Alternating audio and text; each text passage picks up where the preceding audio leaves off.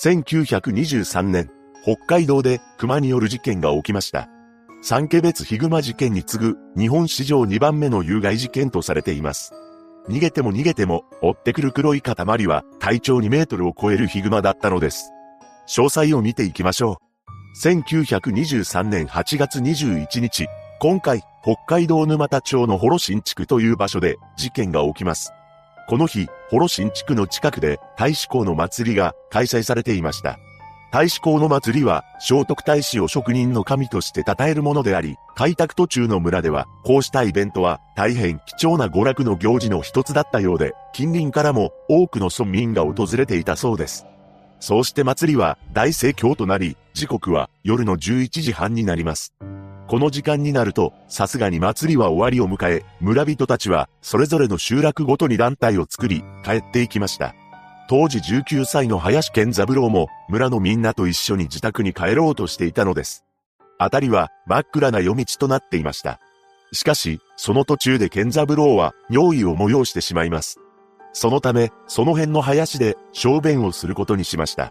それにより、歩いていた他の村人たちから50メートルほど遅れてしまいます。その後、少し遅れていた健三郎は村のみんなを追っていました。すると背後で何やらごそごそと物音が聞こえてくるのです。健三郎は不思議に思い、振り返りました。すると彼は驚愕します。なんと、藪の中から黒い塊が健三郎に襲いかかってきたのです。慌てふためく健三郎はすぐにその黒い塊が何なのか理解しました。それは紛れもなくヒグマであり、体長2メートル、体重200キロもある巨大な個体だったのです。一体なぜ、いきなりヒグマが襲ってきたのか、今は夏であり、穴持たずのヒグマが腹を空かせているわけでもなく、凶暴性が高まっている時期ではないはずなのです。しかし、村の集団が通った道のあたりに、その答えがありました。実は、村人たちが通った道には、ヒグマが仕留めたとされる馬が地面に埋められていたようで、そんな場所に人間がゾロゾロと列をなしてやってきたことで、ヒグマは自分の仕留めた保存食を狙う外敵だと認識したそうなのです。もちろんこれは推測に過ぎませんが、何にせよ、ヒグマが人間に襲いかかってきたのです。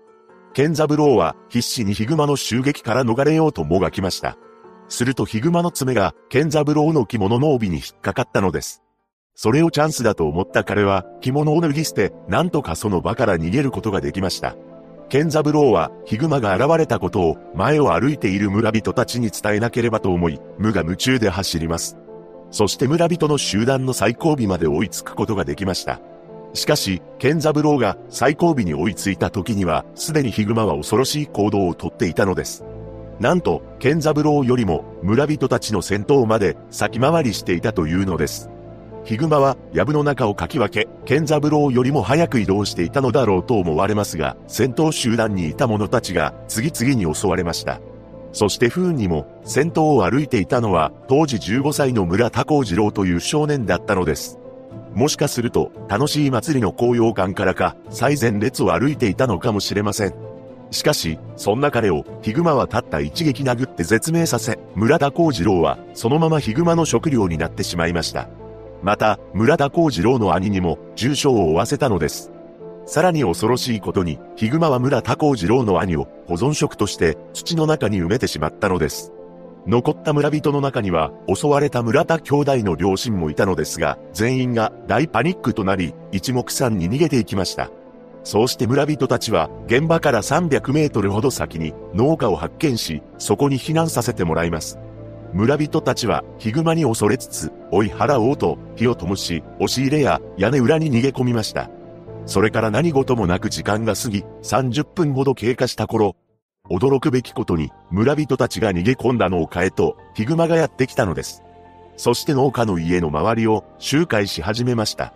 村人たちはヒグマの様子を息を凝らしながら感じ取っていたのですが、農家の家人はその辺にあった座布団やザルなど手当たり次第に投げてヒグマを追い払おうと試みます。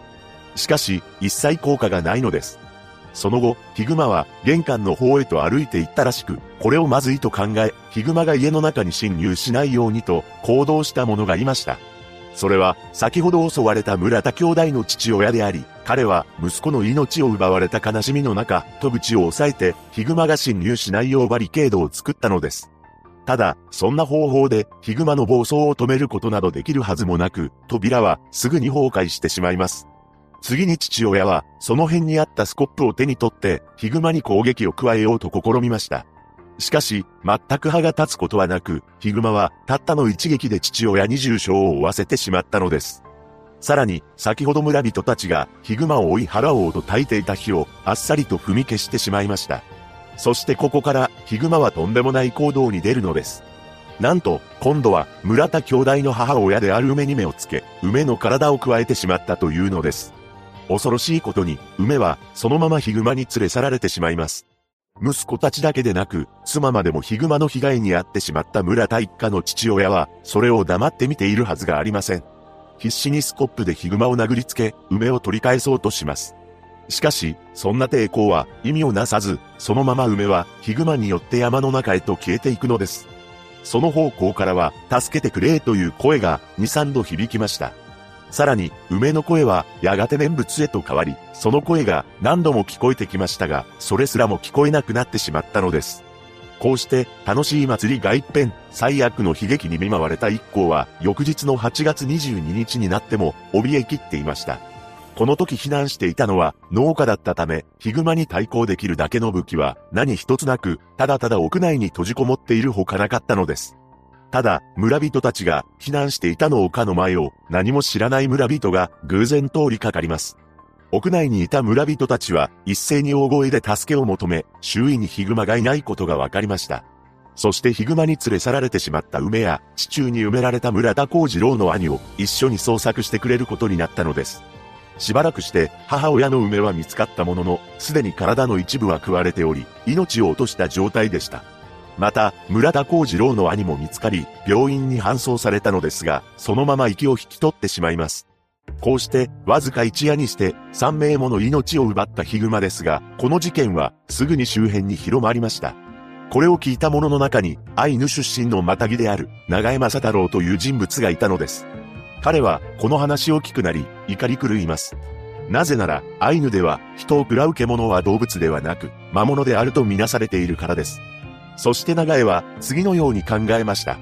そのような悪い熊は、ぜひとも自分が仕留めなければならない。そうして立ち上がった長江は、周囲の静止を振り払い、一人で山の中に入っていきました。しかし、その後彼は二度と生きて戻ることはなかったのです。この恐ろしいヒグマによる事件に、ついに在郷軍人、消防隊など300人が招集され、討伐隊が結成されました。討伐隊は山の中に入り、凶暴なヒグマを探して回るのですが、この人間の動きを察知していたのか、なんと、討伐隊の最後尾にヒグマが現れたのです。驚く人間たちをよそに、ヒグマは当時57歳の男を殴って絶命させ、近くにいた者たちにも襲いかかりました。まるで人間の動きを最初から分かっていたかのようなヒグマの動きに、討伐隊は大騒ぎとなります。しかし、この討伐隊の中には、除隊直後の元軍人がいたのです。彼は、この状況の中、冷静さを忘れずに、ヒグマに向けて、一発の銃弾を撃ちました。これをきっかけに、討伐隊は、一斉にヒグマに向けて、鉄砲を食らわせたのです。これにより、ヒグマを倒すことができました。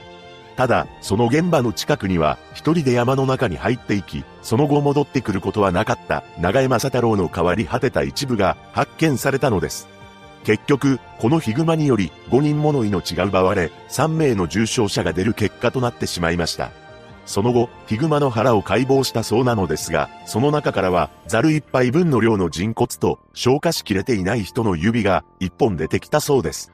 事件後、この地域では炭鉱事業が栄えましたが、1960年代には炭鉱閉山とともにゴーストタウンとなり、現在では沼ただ無貯水地の底に沈んでいると言います。